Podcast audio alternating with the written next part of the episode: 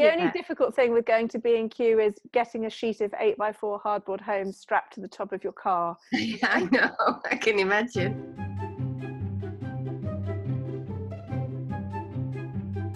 Welcome to episode three of Art Juice, behind the scenes conversations about making art and the creative life with me, Louise Fletcher. And me, Alice Sheridan. Today we're going to be talking studio space and motivation. But first, our regular What Have You Been Working On segment. So Alice, what have you been up to this week? I have been having a studio tidy up. So maybe twice a year I feel this urge that I want to have a clearing out of my space.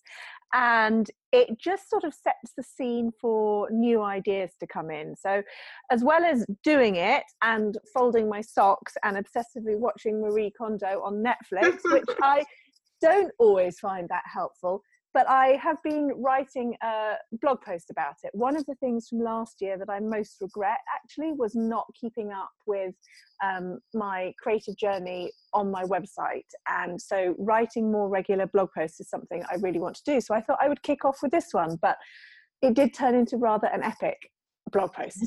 so I've been, I've been spending a lot of time uh, writing and trying to organise my thoughts into something that makes some kind of sense and might be helpful for other people to read. Kind of goes through how she approaches tidying and clearing and how I have tried to approach it to studio space. And some of it fits and makes sense, and some of it I use my own variation on.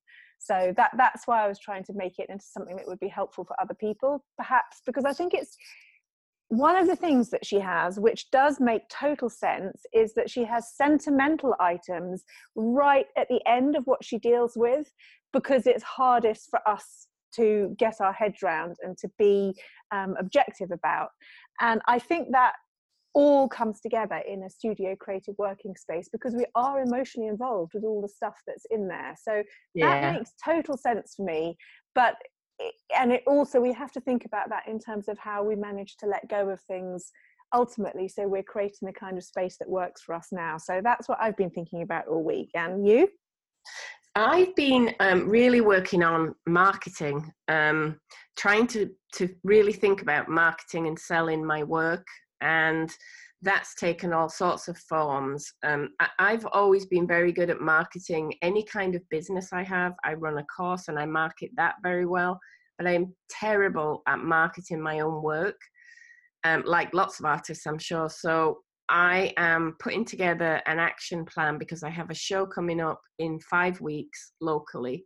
There's all sorts of practical things like getting business cards, new business cards, and printing up some leaflets so that people have something to take away, but also really diving into how I might sell my work going forward, because I want to do it myself. I, I don't want to go through galleries, and I don't want to go through art fairs. So if I'm going to do it myself, I need a kind of structured plan. So that's what I've been doing. And it's a bit like pulling teeth, just because as for some reason, marketing my own artwork seems to be much more difficult for me than anything else. I think because it's uh, we're so closely involved. I mean, it's almost like you need an art buddy, and we can market each other's work, because and yeah. I, I, I see this actually at art fairs. If if somebody takes a break and they go and get lunch, and there's somebody else at their stand, it's so much easier to talk up somebody else's work with a prospective buyer, because yes. you don't feel like you're, you're, you know, putting yourself on a pedestal.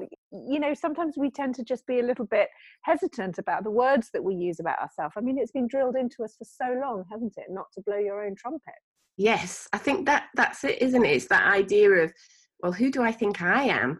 Um, putting this out there and telling you to, and asking you to look at it, or asking you to buy it, or asking you, in my case, I'm setting up a process where people can come and visit me here by appointment, and come and see my studio, and come into my house. I'll have an area where everything will be hanging.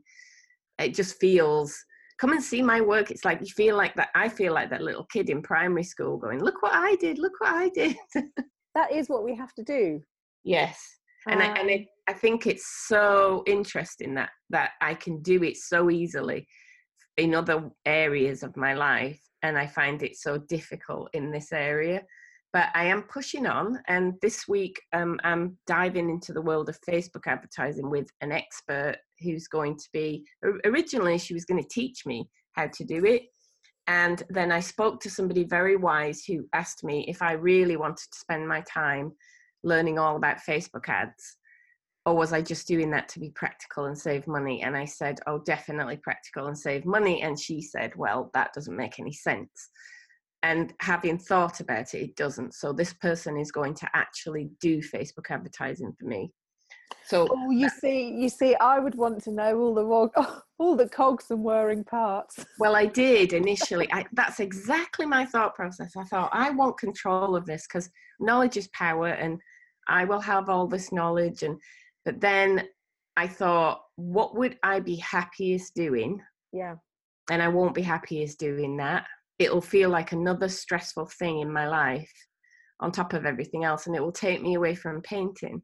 So I'm giving it a try. She said I can always go back, and she would always teach me if I decide to go that direction. But for now, she's going to do it for me.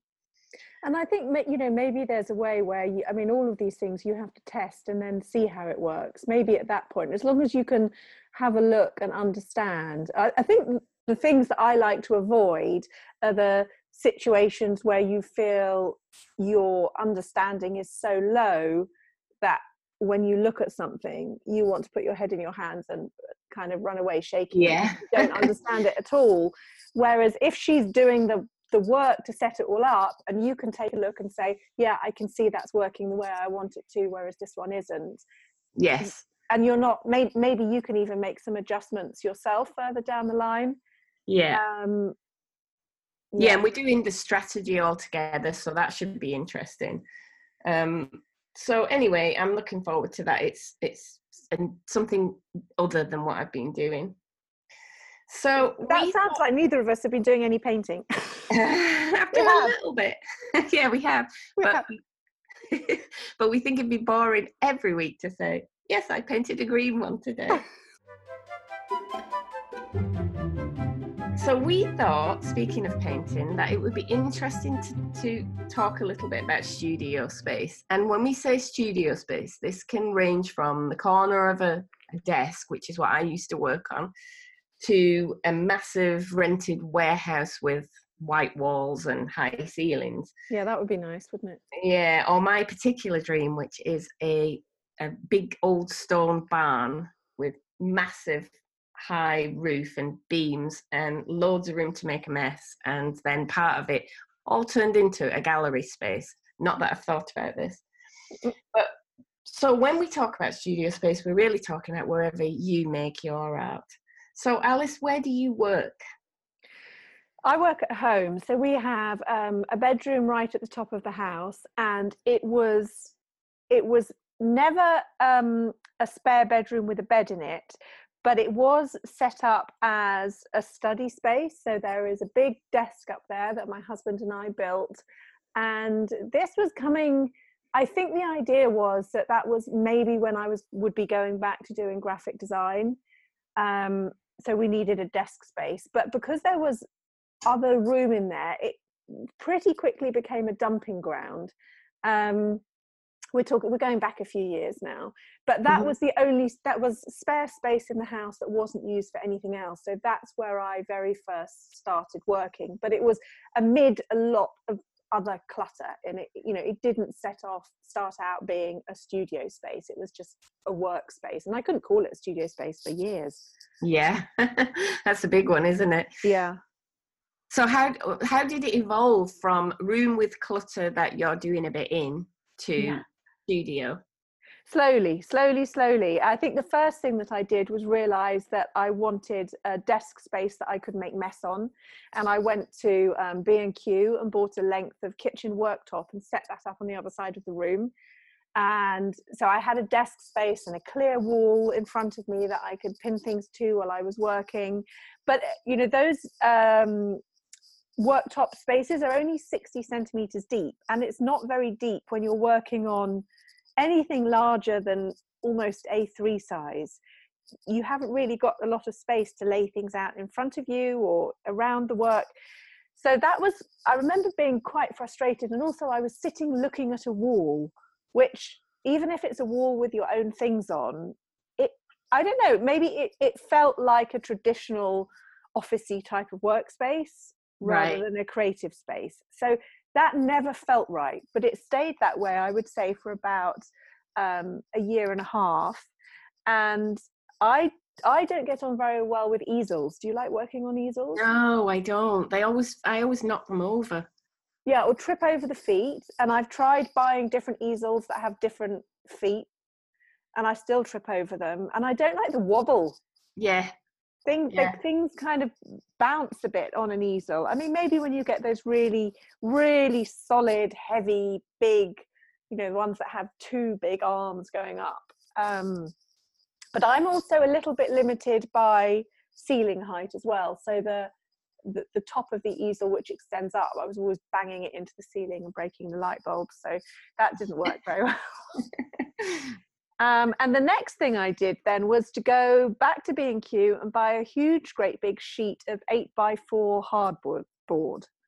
And I propped that up on some cupboards that I got from Ikea. And I turned it around so that it wasn't in front of a wall. It was L shape against the wall. Right. So I had space that I could put things that visually I wanted to refer to on one side, but I was no longer, I was facing a little bit more out of the window. And I had this big space, table space that I could spread out on. And I enjoyed working on that for a long time. That was, that was an easy, an easy, cheap way of extending your working area without buying any new furniture. Yeah. So that and would be a great tip. Yeah, you're quite handy by the sounds of it. You're going to B and Q and buying things. I, I yeah, don't know the, how to do the only that. difficult thing with going to B and Q is getting a sheet of eight by four hardboard homes strapped to the top of your car. Yeah, I know. I can imagine. Yeah, you need to find a friend with a van, or, or I wonder if possibly they deliver now. Often timber yards will deliver. So if you find a timber yard that's close to you, you know, even if they're used to doing trade deliveries, right? You know, um, they're usually delivering locally every day. Um, so they will often bring you things like that. And for people who are not in England, B and Q is like Home Depot in America. It's big hardware store where yeah. you can buy all that stuff. Lovely. And all sorts of lovely other art materials too, it has to be said. Never let me loose in B and Q. Well, I go to be, I go to our local, we have a, a, a local hand, hardware store that's privately owned. And I go there with a friend of mine who's a builder sometimes to get stuff. And he just rolls his eyes at me because I'm buying like trowels and sponges and all sorts of tools, but he knows I'm just going to cover them in paint and ruin them. It's not actually to be used the way they're supposed to be used. And you work at home as well, don't you? Yeah, so my space is, when I first started, I returned to art about six years ago, and I had the tiniest little room in our house. Uh, it's it literally a closet room. It had a desk in it because the previous owners put a desk in, and I could just about move around in there. It was tiny, it was ridiculous. And over the garage, there is an entire room built over the garage that the previous owners have put here with a bathroom in it. But for, for the first few years that I lived here, it was set up as a guest room. Mm. We only have guests about three or four times a year who need to stay. What is it with guest rooms? I, I mean... I don't know whether it's just because we te- when we're if you're buying a family house, you have, and automatically you put a bed in it. I know, and, and we already have a spare rooms in the house. We have we have a spare bedroom, so it was stupid, but it was a lovely. What I loved about it, actually, to be fair, was when guests came, they were out of our house and over right. here. Okay. And I did like that. But my brother-in-law is a musician in his spare time. He kept saying, why do we use that to paint in? It's a brilliant space. Oh, well, because it's a guest room. Anyway, I slowly edged my way in here, and just like you. So uh, first I put a table in and um, moved the bed to one side and put a dustcloth over it. And yeah. then I said, oh, maybe I could get a sofa bed. So I dismantled the bed, and then we bought a sofa bed so that it gave me more room. And then I've just gradually taken it over, and now people don't really want to stay in here very often. No. But that's also an interesting point, having somewhere, and, and I, this this is a double-edged thing, having somewhere comfortable to sit in your working space. I mean, I don't have a sofa bed. I, I have a lovely little chair that was from a rental flat that I had, oh, twenty-five years ago. And it's an old Victorian nursing chair. So it's very low down and it's got lovely low down wooden arms. And I've just kind of made some seat cushions for it. And it's a, it's very relaxing without taking up a lot of space. And I think it's really important to have somewhere where you can sit down comfortably and sit back from your work if you've got the space to do that. But potentially, yes, it's a bit of a magnet as well. It's, you know, it's there, sit in me, take a step back. Um, yeah, sometimes I think I might be a little bit more, more productive if I didn't have a comfortable chair. But having a comfortable chair or sofa is, is a great thing to have for looking at books or reading or writing or all sorts of things. Yeah, well, I I just, I must admit, because do, don't you think we always want bigger space? Because now I'm looking at this sofa thinking, if I could get that out of there, I'd have even more space.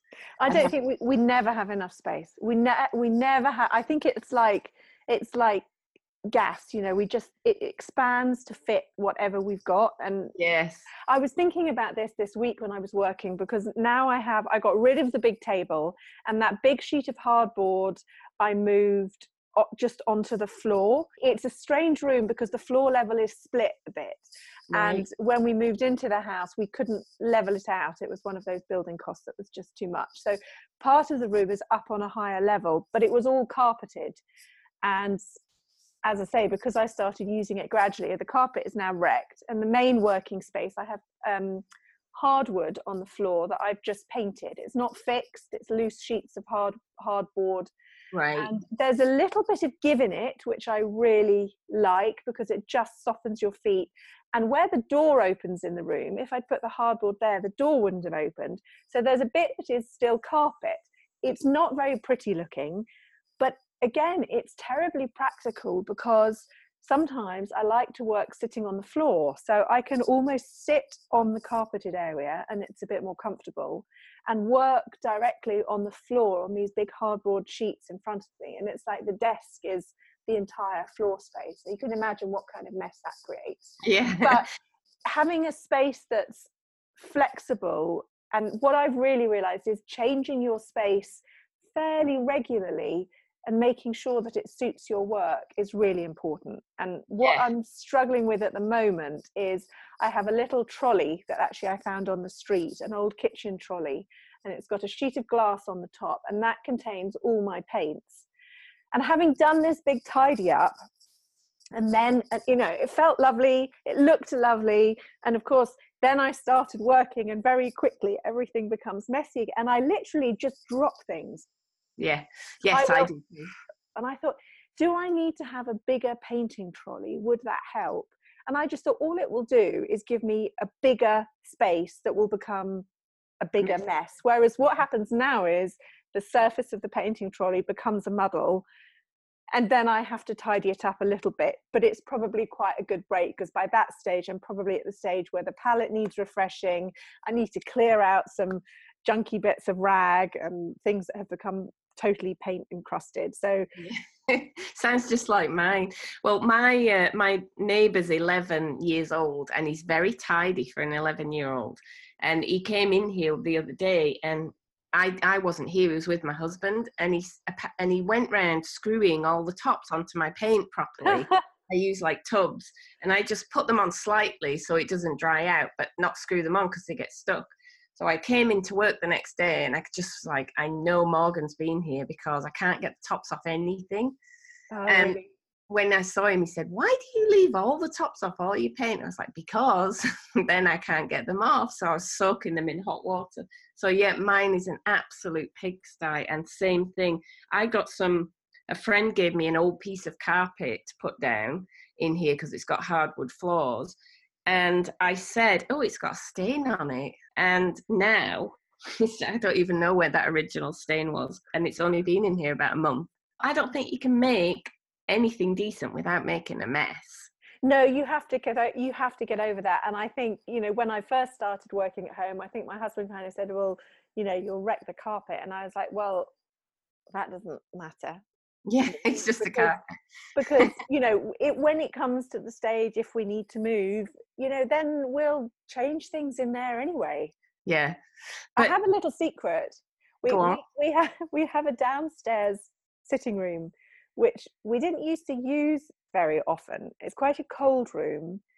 But because I'm on the top floor, everything, including big, heavy wooden panels, has to go up two flights with turns in stairs. And it's, I did think, I did wonder at one point, I wonder if I can persuade the rest of the family to let me take over the sitting room and use that as an studio. But I must, I've never actually voiced that because I think that is probably pushing it too far. And I've been in that room. It's a nice room.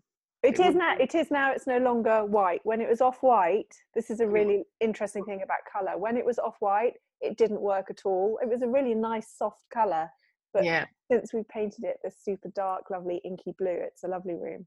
But I mean, if I, I see your, I was thinking a lovely room to paint in. I was encouraging ah! you. It's got that big window and lots of space. The light goes, though. As soon as the sun goes round, it gets quite dark and gloomy. Well, whereas this is one upstairs, thing. Because it's in the attic, I've got an east-facing and a west-facing kind of skylight. So. Yeah, you've got nice light. I've got terrible light in winter because it's over the garage and it's a barn. Uh, we live in a converted barn, and so there's restrictions on what could have been done when it was built. So it's got very small windows all along my studio, and then it's got one skylight. And okay. It's fine in summer, but it's dark in winter. Okay, so that's the point. So we've talked about creating cheap desk space, um, deciding when you're ready to give up desk space because you'd rather have um, you know, more room to work in, and flooring. I think there are lots of tips for flooring. Lots of people I know use those foam pads to stand on. Um, oh, right. You know, the ones that you often have at nursery schools that they click to get together like giant yeah. jigsaw pieces. I yeah. would have to paint it. I couldn't cope with those colours. Yeah, in my visual space, but I think for something to walk on, that would be a great alternative. Lighting is another huge thing, particularly yes. in the winter. I have made changes to my lighting that are absolutely fantastic for painting, and it's just it's changed everything for me. I had my friend who's handy fit an L E D fluorescent strip across above my painting wall. Because um, I paint on a, a wall with nails for the boards to hang, yeah. and this and this thing, he, he put some wood in front of it to shield it my eyes, but it lights up that wall perfectly. And it and I also bought these amazing lights that he told me about for that plasterers use, because when people are plastering walls, they have to have minimal shadow, otherwise they can't see if it's smooth. So they make these lights which look like giant lightsabers on legs. Um, they're like round tubes. And because the light, I guess because it goes three hundred sixty degrees, you don't get as much shadow. Mm. So I have a couple of those. And between those things, the light in here now is amazing, even at night. Um, I don't suppose it's pure daylight light. But the, the strip I got was the closest I could get to daylight. I think it's like four thousand lumens. Yeah, um, so now you're getting really technical. Well, I, I looked it up, and uh, other artists have written on Google about what kind of light you need. And four thousand lumens, whatever lumens are, is around between four and five thousand is apparently daylight. I don't know if it is, but that's what people were saying. So that's what I went for. But I do find I have brilliant light. But they sound great, those plasterers things. They are amazing. However, when it came, see, I filmed myself painting for this course that I'm teaching, and they're absolutely hopeless for filming. They have flicker. They have flicker, and the one above the painting wall, I have to turn it off because for some reason it makes it all look really dark, even though it isn't dark in real life. It's because it's relative. That that's the dark thing, that whenever you have anything that you're trying to film, unless that's the entirety of what you're filming, so because the light will be so directed onto your painting wall, if you have yeah. anything else within the frame that is the dark space, it will you'll get that really high contrast thing. It doesn't work. Yeah, that makes sense. So I'm still struggling with that. I mean, I watch these people before we get off this subject of studios, because there will be people listening who live in the U S or Canada and have these gigantic spaces that are available there. Envy, um, envy, studio envy. We totally envy, because I look at them and they've got not only tons of space, but they've got light, and and I know how cheap space is in lots of parts of America, not in California, not in New York, but in large swathes of that country, it's just space is inexpensive because there's so much of it. And they probably don't understand what we're even talking about because there's no space here. But I think that, I mean, that's a thing that I find in London. I mean, I spent a long time last year investigating because I felt I was ready for outside studio space. Mm. And I spent a long time getting on websites, paying to become members of things, going out, visiting studios, looking at what was available. And it's it's really tough in London, and it's a flip side between, you know, London is a really lovely, exciting place to live. I'm not right in central London. It's the, you know, the flip side is there isn't a lot of space that's available to use. So studio hire was pretty expensive, and, you know, what I would get for a fairly significant chunk of money was no bigger than the working space I had at home. I didn't have the home comforts and the practicalities of being at home. I would have lost a lot of time in travel time. At the moment, you know, my children are older, often they come home, but I'm still here, but I can carry on working. So there's a huge amount of flexibility that comes with that. There was one space that I looked at, it had no natural light at all. It was all overhead strip lights, no window. They said it was freezing cold in the winter and boiling hot in the summer because it had a tin roof. Yeah. And at the end of it all, I actually just decided that I was just going to make peace with the fact that I was working at home and do whatever I could to make my space work for me. And this is why I think I've revisited it regularly. And I regularly look at what I have in there and think, does this need to be in this room? Is there anywhere else within my house that I can store this thing?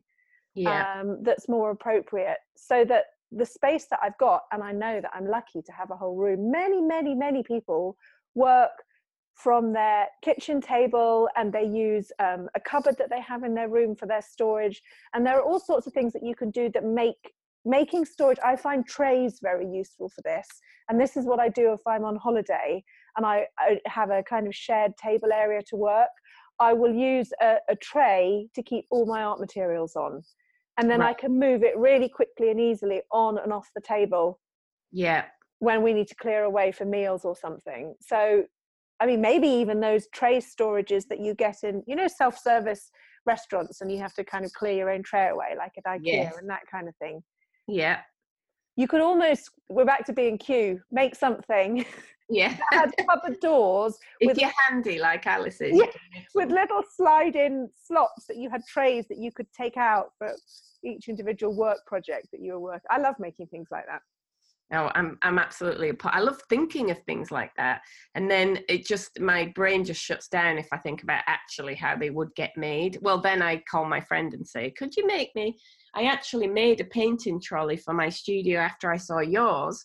Yeah. But Um, but it's made out of two tool chests um, from Screwfix or somewhere. So it's like manly tool chests, but they're absolutely amazing because they have drawers in them and a cupboard area. And so my friend put two of them together, put casters on them, put a top on it, and turned it into this table that I can wheel around. But also I got all this extra storage. And that came from what you're saying of how, where can I put all this stuff? Yeah. That it's also useful for me. And it would be really nice, I think. They're going to be pretty rubbishy photographs, but if we could share these yeah. on notes for this yeah. podcast so people can see. Um, and maybe we can add more. I mean, I've also used the eave storage, and I've made flat paper storage that I just did with um, pieces of M D F that go under this old desk that I no longer used. And that kind of thing makes a huge difference in terms of getting what you're not using and what you do need to sort out of the way, so that you've got more space for the kind of work that you do want to do. I have one other question for you, going back to your Marie Kondo. So when you were going through tidying up the studio, yeah, I found you presumably had lots of older work, or did you discard artwork? Did you keep everything? This time I didn't have to do that, because previously I did that big time. Yeah. Did you? Yeah, I think this is a long conversation that we should have another time, mm. rather okay. than going into now. Okay. But at the moment, all I will say is, yes, I discarded work. Okay, because I have a big pile. So when you're ready for that conversation, let me know. Okay. We're going to move on from studio space, but if you would like to show us your space and share it with us, you can. We'll tell you at the end where you can find us online, and you can share pictures. We'd love to see. So every week we end with a question, uh, which we've either had from listeners or from people visit who visit the groups that we run on Facebook. And this question is a really good one, which is, how do I stay motivated when I don't have a deadline? Yeah, this is tough. So um, I'm going to let you start this one, Alice, because I don't think I really have this problem. Um, so you tell me what you think, and then I'll say why I don't have a problem with it. Okay, I'm going to start with a bit of a story about this, um, about why I think it is a problem.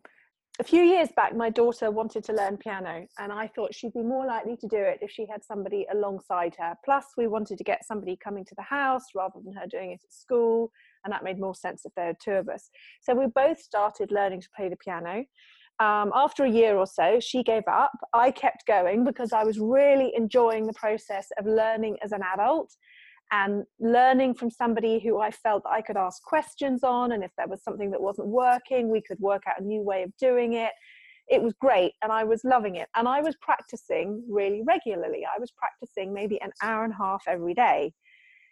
And this was a few years ago when I was also trying to get my art going. And I suddenly realized that I was spending too much time playing piano rather than going up to my studio to work. And the reason why was that the piano music was laid out for me.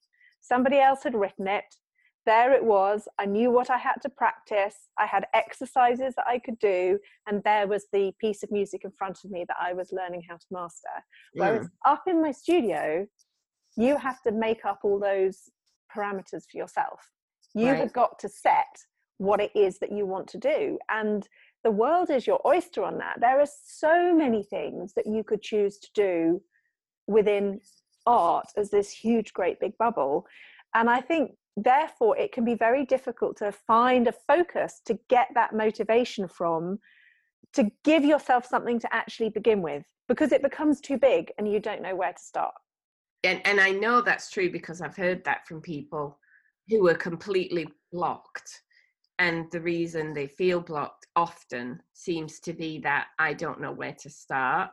And on my Facebook group a while ago, I gave people a, a quick, easy, fun exercise to do to get started when you don't know what you want to make. And it's been amazing, the reaction to that. How many people have said that they've got started again just from that? Yeah. So I get what you're saying completely. And then it goes on from there. There's the, the there's the kind of getting started in it, and then then you hit a bigger thing, which is, you know, what am I doing this for? And I love what I, I mean, I do work well to deadlines. I know I do, and that's why I regularly have things in my diary and in my calendar that I'm working towards, because I just know that that's going to give me the boost sometimes that I need to get started. Once I'm working, I love it. Of course I do. Otherwise I wouldn't be doing it. But, you know, I still have this thing of having little tricks to get you started. So how to get motivated when you don't have a deadline? I think often it's because you're stuck in a bit of a rut, perhaps.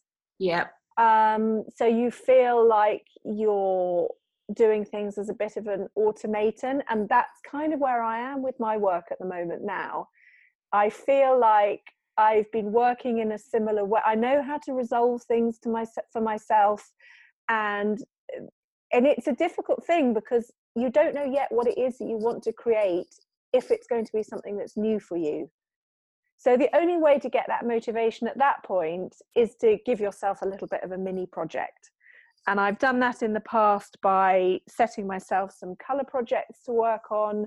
And this time I'm going to be investigating jelly plate printing, which I know so many people love and have a lot of fun with.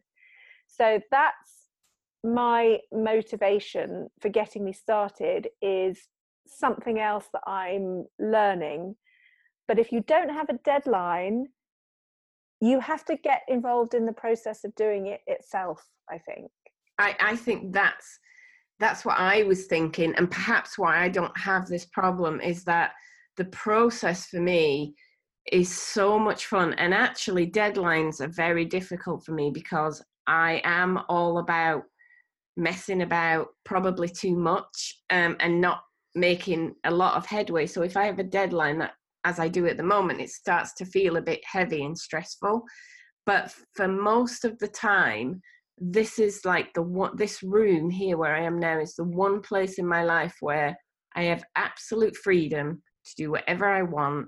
And the feeling of putting paint onto anything is so good that I never have a problem being motivated. But I'm thinking, as I'm listening to you talking, that is because I'm fortunate enough to not have to generate income from this on a regular basis, number one.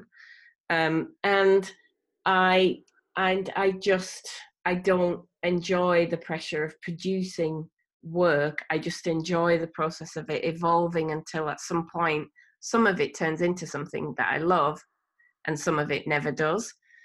It, does it frustrate you if it never turns into something? Yeah, t- to some extent it does. Um, I've got a pile there in the corner, but I just tend not to look at them. Um, but no, because there's actually always something fun going on somewhere. So I have some unresolved ones, but I have one that I've nearly finished that I love. And that's really exciting. So no, it doesn't. Um, I, it, but I think it comes back to what you said. It's if you can find the fun yeah. in exploration, then you you don't need you don't have to motivate yourself because it's fun. Yeah, so it's more about looking at, you know, if, if I don't have a motivation without a deadline, it's understanding why has the motivation gone. So exactly, yes, it could yeah. be because you're under pressure. Now that could work well for you in terms of having a little bit of pressure to go and do something and not not put it yeah. off, because when we know we've got to produce something at the end of it, that is a bit scary. That that's a kind of difficult situation to be in creatively. Yeah. And for some people it works. But if you're not motivated at all, it's because you're doing the wrong thing, isn't it? Yes, that's because I was just thinking, I've got something in my diary, in my planner that I've had on there for about four weeks, which is to finish my finance spreadsheet of all my expenses and all my income. And it's been on there for four weeks and I keep moving it to the following week. And the reason is I hate working out, finding bits of invoices and adding them all into a spreadsheet. I don't like doing it. So I think that's what it comes down to. And too often we get ourselves stuck into a rut of what we have to do instead of enjoying something just for the sake of it, which it sounds like you're about to do with your jelly plate printing and other things. It's to make it fun, so you can't wait to go back in, do more, because it's just enjoyable. And even when I leave here having done nothing good, I've still had a really good time. It's not the most productive way to work, though. So like, is there is there a place, because I know for I've got a lot of friends who are writers, and you know a lot a lot subscribe to the, was it Stephen King, you know, and, and lots of writers actually, you know, they they have a very rigorous timetable, you know, for their day, you know, get yeah. up, have coffee at my desk by seven a.m, two hours of writing by nine a.m, have a break, you know, work all morning, stop for yeah. the day. Yeah. Um, and, and some even do it on a, I will keep going until I've written fifteen thousand words and then I stop. And there are often interesting similarities between writers and painters. And I'm endlessly fascinated. Can we work art in the same way? And I, I have a system of sort of allocating studio hours. When yeah. I first started wanting to be a bit more aware of it, I looked at um, how many paintings I wanted to do, and I realized that that was totally the wrong focus, because it was focused on output. Yeah. And that that would be putting myself in a really not the right frame of mind at all, which is why I switched it to just spending time in a creative, in that, in my creative space, but giving myself almost like a timetable so that I didn't, I could, I took away that indecision moment of, shall I go and paint now or shall I walk the dog? Yeah. And then the motivation comes when you're in the space, even if you start by having a bit of a tidy up or looking through old sketchbooks, there'll be something in there that gets you going again. I think that's one of the key things I got last year that I finally registered with me is um, little and often.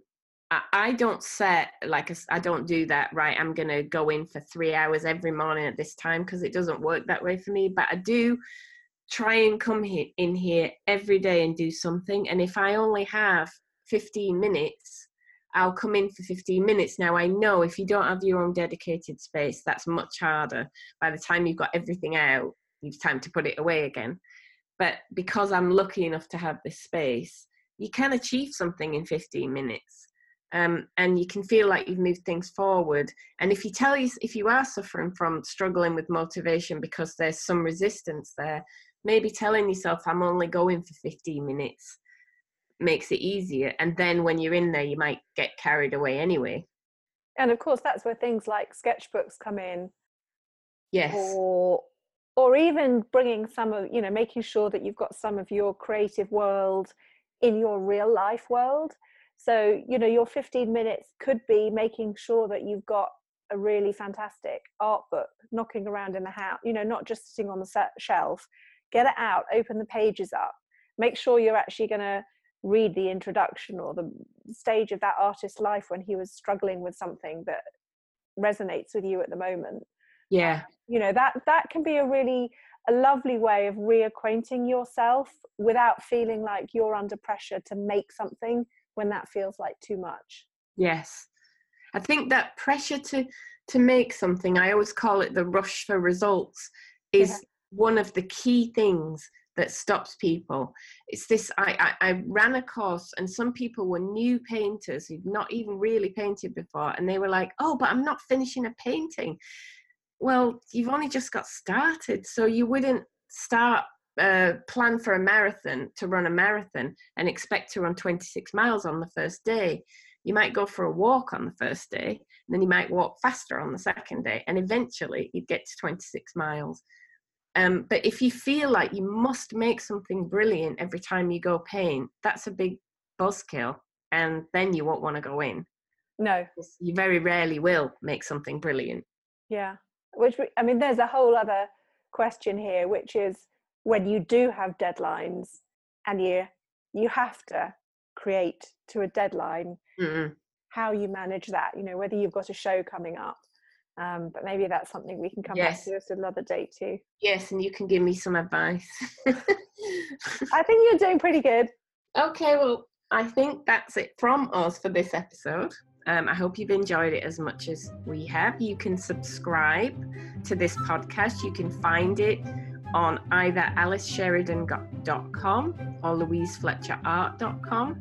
You can also find either of us on Facebook by just searching our names. And Alice has a Facebook group, Art Explorers. I have a Facebook group called This Painting Life. So we'd love to see you anywhere on social media. We'd love to hear from you if you have questions, and um, we will address them in future episodes. So thank you, Alice. It's been lovely. Thank you, Louise. Nice to talk. Talk to you again soon. Bye. Bye-bye.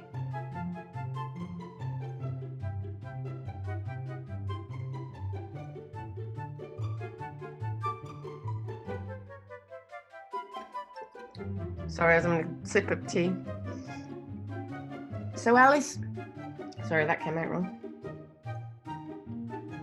Well, it's the beginning of the year, so that usually means a little bit um, of, sorry, I'm just, as I said that, I thought it's not the beginning of the year, is it?